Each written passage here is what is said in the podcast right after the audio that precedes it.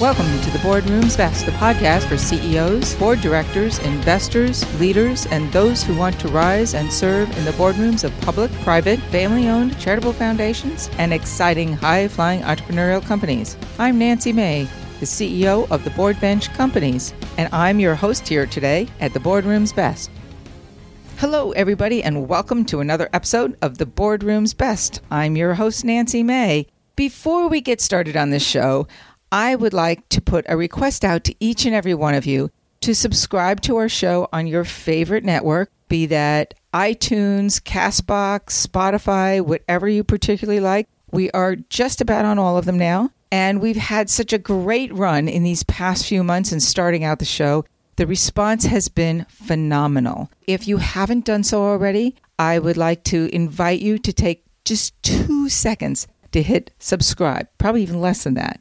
And send me your comments, your thoughts, your ideas for new shows, other people that you'd like to hear from, and other subjects you'd like to address. Thank you in advance for doing that, and let's get on with our show. Good day, everybody. This is Nancy May, once again, from the Boardroom's Best, and I am here today with my very good friend, the CEO and founder of Tigress Financial, Cynthia DiBartolo. And boy, is she ever a tigress. Cynthia, I really feel like there needs to be something more fierce than a tiger when we talk about you. Oh, thank you, Nancy.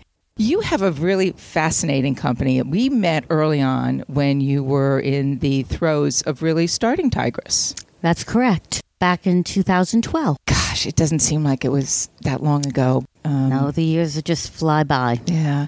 And your story is interesting, but we're going to get to that a little later. What I'd like to do today is really talk about some of your expertise, which beyond the investment world for large pension funds and other high net worth individuals and companies who are really looking at the markets to strengthen their positions, but it's really about also a lot of what's going on in the foreign markets. Correct. So the unicorns, I mean, we've talked a little bit about this in the past and the young Asian companies that are coming to list here in the U.S., and since the Boardroom's Best is really talking about boardroom CEOs and different kind of leadership that's going on in the world today, let's talk a little bit about what's happening with these younger Asian companies and even some of the more mature ones that are coming to list here in the States in a market that they may know, but just like us going anywhere else, you know, the U.S.-centric environment we tend to have. It's like the old cartoon of, you know, what's the center of the universe, and we've got New York, Manhattan. Correct. I think that we all have that sort of mindset, even as Americans in general.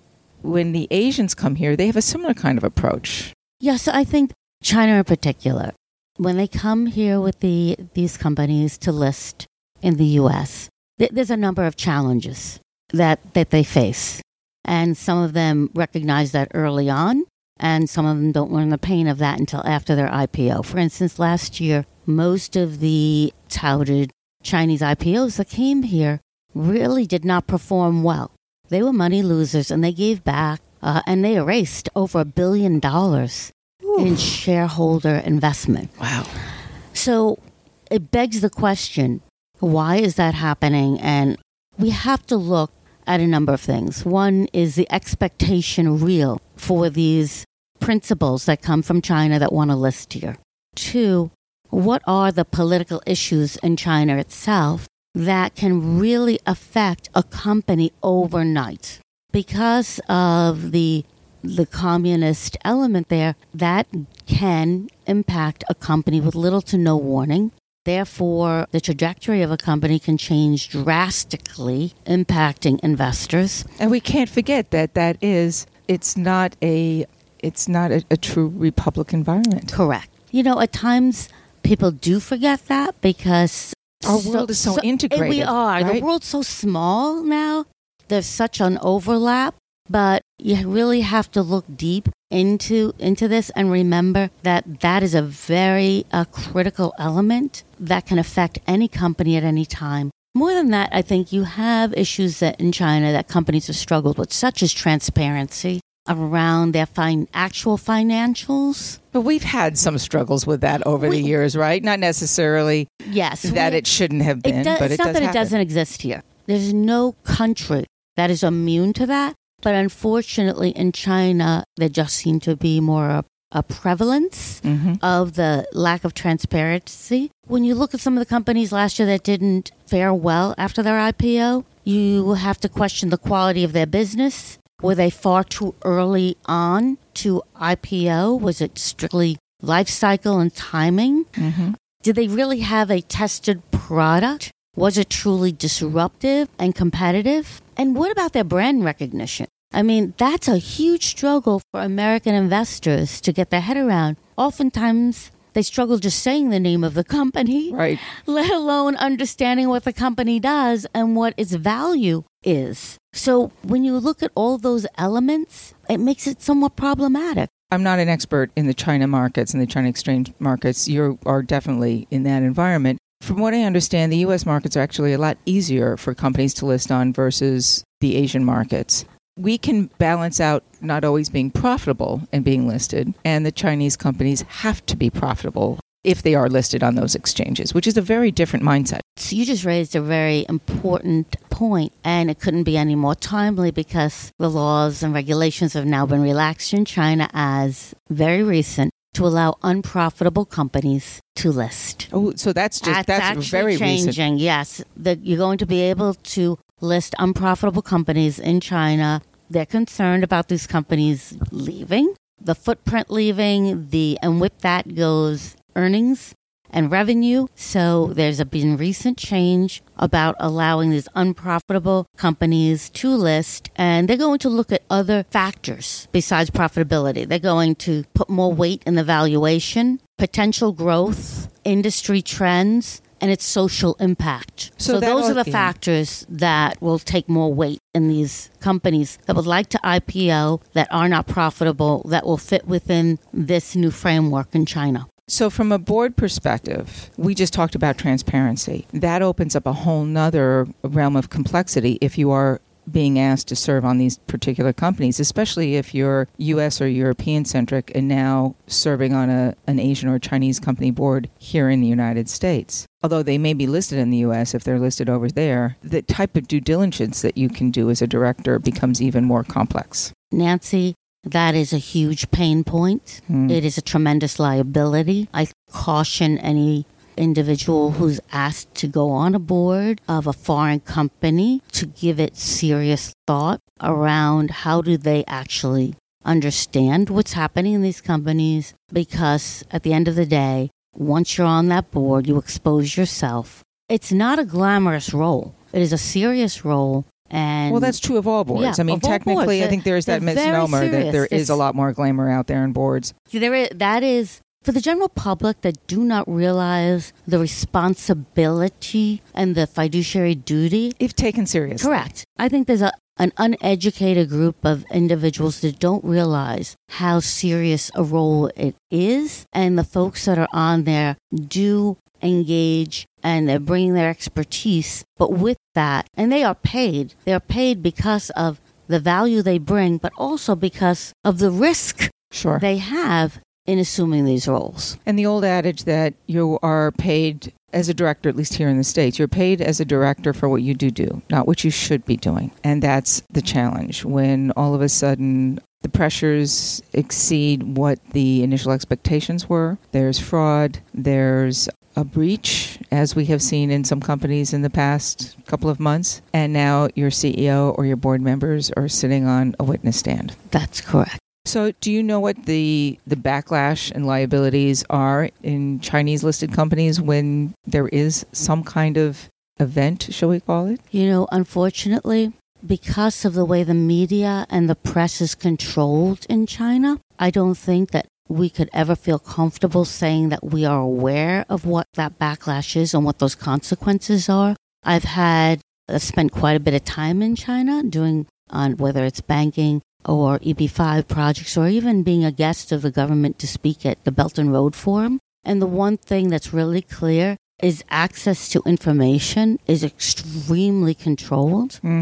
So therefore, things may not be as they appear in the press. So fake news. Well, you know, in many ways, here, right? In many ways, yes, it is manufactured news. It is extremely filtered as to what you'll get access to. Now, we talked a little while just earlier about the fear of companies leaving China and money leaving China. Yet some of the very large firms that are there are now listing either on the U.S. and the Hong Kong exchanges together, and their underwriters are large U.S.-centric companies. Correct. That's got another element of concern to the markets. And if you're a director or CEO of one of these companies, is there a certain amount of comfort in having them represented by a big U.S. investment bank? There is. I think that could also give you a little bit of false expectation. So you shouldn't rely on that exclusively. But there's no question that when the largest firms, the bulge brackets, are lead underwriters on these, they have done considerable due diligence to get under the hood of these companies to ensure that the representations are accurate, that there's no omissions, and that certainly they don't need to do those IPOs. There's no shortage of IPOs at that level for those companies. Sure. So they can cherry pick the very best. Versus at the early stage, the Correct. Younger companies, the small cap, the pink sheets, the Jobs Act company boards Absolutely. Here in the United States. Yep. With that, you get a very different level of company. You probably get a very different level of management in terms of the expertise. Just like anything. Absolutely. Yeah. And their job ultimately is to sell. That's Correct. It. Not to knock these companies because they're experts at what they do, but they are pitchmen. But I think we have providing the work, obviously. They're not going to go out there and falsely, hopefully, represent companies that... I think it's twofold. You're always going to be faced with unscrupulous people who take advantage of the market. That's just life. We're constantly going to have to make sure that we weed them out as a community. However, we need to do a better job of educating the public as investors around these, because we still have a group of investors that think it's just going to be a big payday for them. Yellow Brick Road to the end. Yeah, they're waiting for that pot of gold to hit, and those are few and far between. There's a lot of institutions that can absorb the risk, and they can play in this arena, and they can take a chance on these companies. But there's the individual investor who's sitting on the sidelines and saying, I want to get in. And I don't think they fully understand the risk. I don't think they can absorb the risk. And there's a lot of other market opportunities for them that might be more suitable given their risk tolerance and their investment objectives that could yield them an impressive return without exposing them to this unnecessary risk. Yeah, well, we saw that in the days of Bernie Madoff, right? We did. How many people wanted to drop into that particular pot of gold thinking that it was the end of the rainbow for them, including some small investors who thought that they had a bigger appetite than they could really afford. That's right. And, their lives have been changed and destroyed forever, and their families. But on a positive note, let's go a little further. So we've talked about, now this is a total shift. We've talked a lot about... By the way, it is positive, because as a result of what happened with Madoff, we've seen incredible correction from a regulatory standpoint. That's good. We've seen much more investor awareness. So out of that challenge did come the opportunity to pull back, revisit what could be done on different levels in the industry among stakeholders. And now we always have to remember what happened in the rearview mirror while we're driving forward at all times, because I think people get comfortable. And Correct. That's true in boards, that's true with CEOs, that's true in companies, that's true in the markets, right? There are swings back and forth. Well, that's the happy medium, right? Because if you look in that rearview mirror too long, you're going to crash. That's right. We don't drive looking backwards. We drive looking forwards. So it's a matter of finding that balance. So balance is a great transition. We've talked ourselves many times about the whole diversity issue in the boardroom and what's going on. Certainly, there have been changes in regulations internationally, but here in the States, and again, I'm just going to mention China because you have that expertise. I'm not sure what's happening when it relates to diversity in boardrooms in the Asian markets, but certainly, well, I certainly know what's going on in India, but in China per se. But when you come to the U.S., there are not so many, but actually there aren't regulations yet here in the United States, and I'm not sure that we'll actually get there. I could be wrong and bite my tongue. But there are certainly different kinds of pressures out there. There's the media pressure, there's issues on Me Too that have come out that have at least elevated those questions. Maybe not so much always on boards from that particular perspective, but what's happening with women and diversity at the top levels of corporations. How are you seeing that impacting some of the things that you're doing here at Tigress? I do see the opportunity for empowering women to continue to have a voice at different levels of an organization. Truth to the matter, the board is the hardest place to make that impact. There's no question. Women don't have the entree. They don't have the relationships. As a matter of fact, men, they run in packs, and they're very good at dragging other men into that pack. Oh, we've also seen women who run in packs, too. So. But women are getting better at doing that. Yeah. They are. They're learning that we have to reach back and lift up. And we have to do it in everything from hiring employees to management, to the board. And not being afraid to make a mistake. Yeah, absolutely. And maybe, right, because so your name and reputation is not 100% anchored into somebody else's name and reputation if they make a mistake that you brought forward. So you need to help correct and guide. There's a lot of truth to that. There are individuals who are stakeholders who are petrified to step outside of what has been historic in their company, because they don't want to own the issue if it turns out to be the wrong decision. Somebody, whether it's using diversity vendors, for instance, let's go to a different area of a company where diversity and inclusion is super important. Diversity vendors, especially in the financial services side, oftentimes companies will not use them because they're afraid an individual who has that decision-making authority. It could be in a pension, it could be in a corporation, where they have an opportunity to delegate a certain amount of assets to a minority firm to manage. They're also afraid to do that because if there happens to be an underperformance, they don't want to be held accountable for picking that. But they're accountable if it's a big firm too. Nobody's ever lost their job for hiring Goldman Sachs and it underperforms. Which is too bad because they should. Nobody's ever lost their job for doing that. Maybe if things changed. And I've had this conversation with individuals on investment committees at pensions. Mm-hmm. You could just see they go pale when I tell them that. I think you're sitting here saying that you want to work with diversity firms, but when we walk out of here, you're thinking about how do you keep yourself sustainable and play at the hoop a little longer. Because maybe if you make that wrong decision, that could be your exit from your chair. So you pick the more conservative and safe path. Which may not necessarily be the best path. That's right, because truth of the matter, there's plenty of research that show diversity firms, especially women, asset manage, outperform their male counterparts. We're more thoughtful in our decisions. We do our research and our homework because we have had to do so in order to keep ourselves in the game, to do it in a way that raises our own stakes. That's well, not women an easy are whole job. Brain thinkers. Of course we are. And not to say men only use half their brain, but sometimes that they prove that to be the truth. Remind me to tell you about the joke about the male brain versus the female brain someday. That's not a big stretch at all. But women are truly whole brain thinkers. And they not only think about the decisions they make in terms of how it affects them personally, their career, their compensation. They think about how it affects their team, how it affects their company, how it affects their investor base, and how it affects their community. That is a very different approach to women who sit in decision-making seats. And there's so much credibility in the expression diversity of thought. Absolutely. And diversity of thought is truly the next frontier of diversity. Diversity itself gives, I have diversity fatigue talking about diversity. We have to get past it just being diversity. There is no shortage of talented women and minorities in this country. There is no deficit of talent among gender at all. Yeah, we've all been told that there is huge deficit in that environment. Look at what happened in the boardrooms, right? And even at the C-suite. Well, we can't find one, so there we go.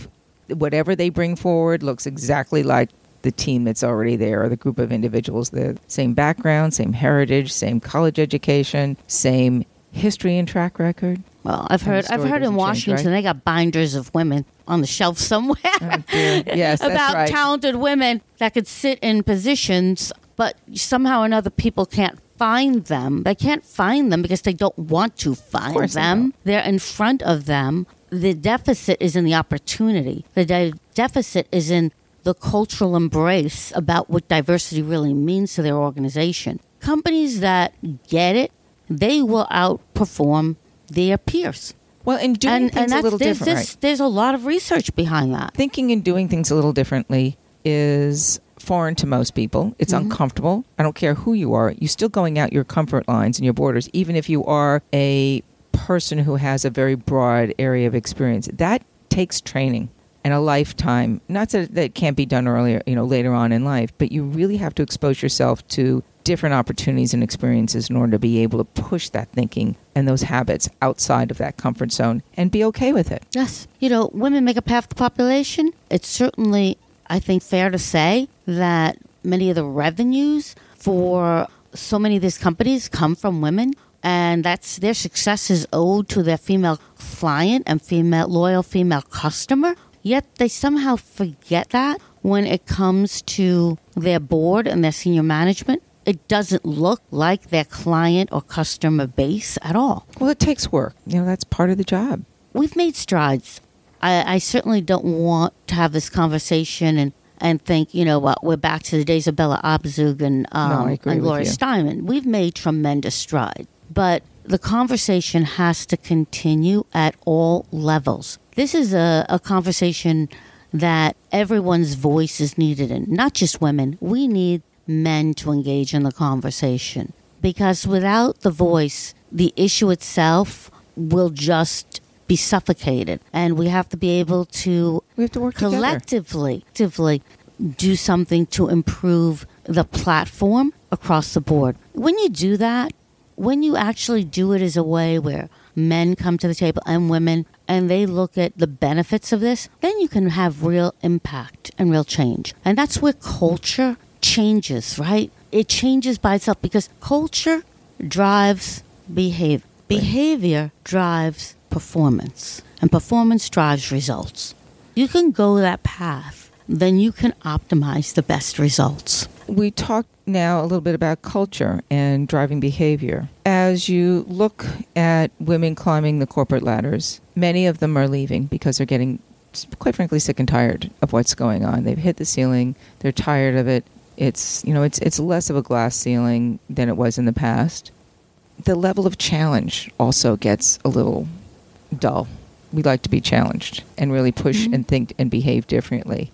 The challenge now is also looking outside the markets, and we're seeing more and more activist investors and other institutions challenging women who were in leadership roles and at CEO positions. And sadly, I see a number of women caving. Now, it's not that we don't see the men caving when it happens and the men on the boards, but we get the greater visibility when it happens. Well, because there's fewer of us, right? Of course. There, so the optics itself magnify. So do we fight back more? You know what? I don't think it's fighting back. It's being more strategic and thinking and tactical about getting there. Let me give you an example. And a little bit of scenario planning before, knowing what may happen before it actually happens. Correct. Just in the years from 2000 to probably 2010, approximately 141,000 women left Wall Street. Ooh. They left the industry completely, while 340,000 men came into Wall Street. So that doesn't mean jobs were eliminated, right?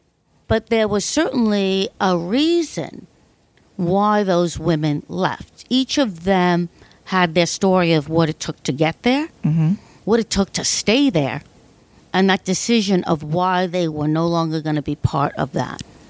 And I think for some of them, it's quality of life choice, work-life balance. For some of them, it's feeling respected, that their talent is valued. Just tired of fighting the battle? And thinking, there's other things I can do. I don't need to continue to make rich men richer. I can go out and take my talent, maybe be more entrepreneurial, do something myself. But certainly there's a tremendous swing since over the last 18 years. And that's not that doesn't mean that we're doing something small. We're doing things in very big ways. That's correct. There's a lot that's happening in the tech environment now that is not being necessarily reported in the news, predominantly because, and this turns around to, you know, how difficult it is in the past for women to get on boards, is we don't shine the light on ourselves. Mm-hmm. It's not something that we typically do. So finding and digging under the layers to see where that exceptional leader is that happens to not be in a gray suit mm-hmm. and a red tie, right? Correct. Takes a little bit more time and energy, and then doing the due diligence on it. So, and then trusting that it's going to be okay if this is the first person that you're bringing onto your board. I think where you see the consequences of lack of diversity in senior management and lack of diversity at the board level, sadly, it's in socioeconomics communities. To think about the fact that we, in the last couple of years, had to go back and fight for paid family leave, for the Pregnancy Workers Fairness Act, tells you we don't have enough women at the decision-making level. Yet there are men who are thrilled to be able to have that opportunity. I know, because I've seen friends go through it, and they're just so excited to be able to spend some time with newborn children. There's no question about that. They are benefiting and they appreciate it.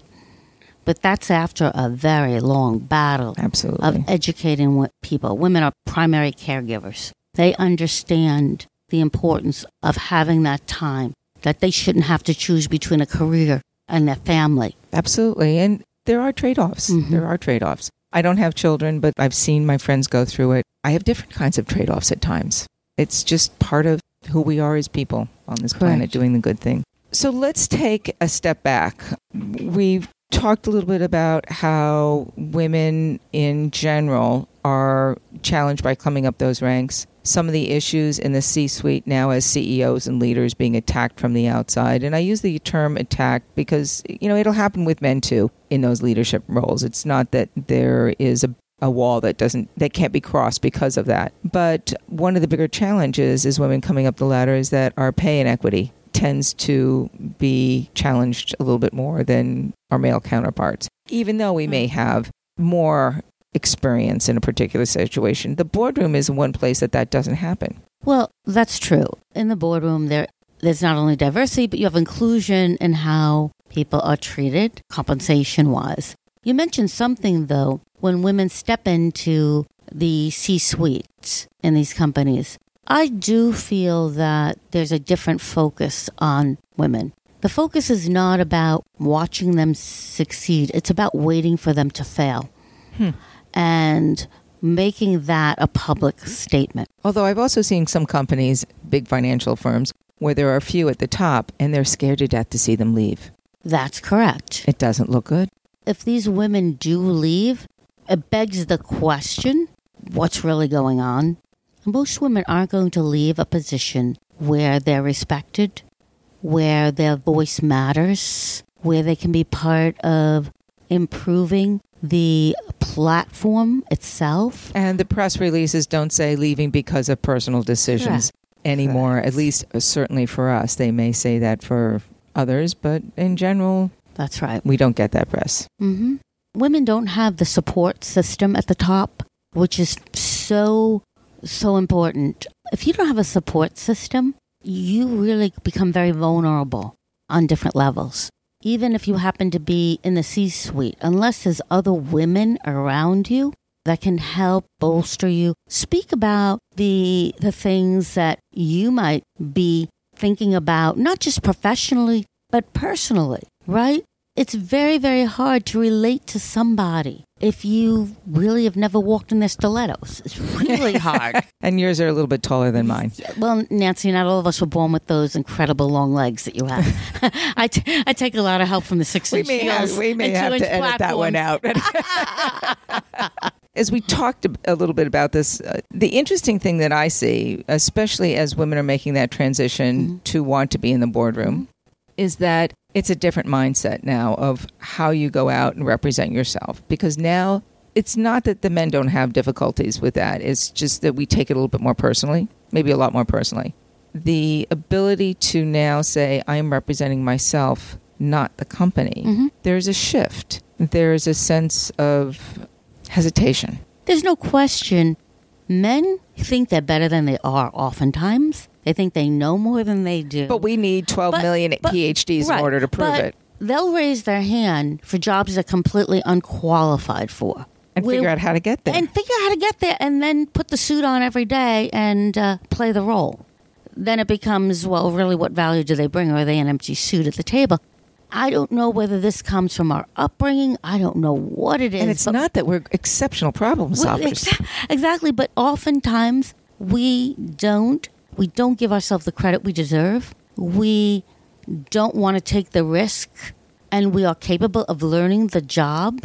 We'll say, well, that's outside of the scope of what I've done, or my experience isn't really on point to that.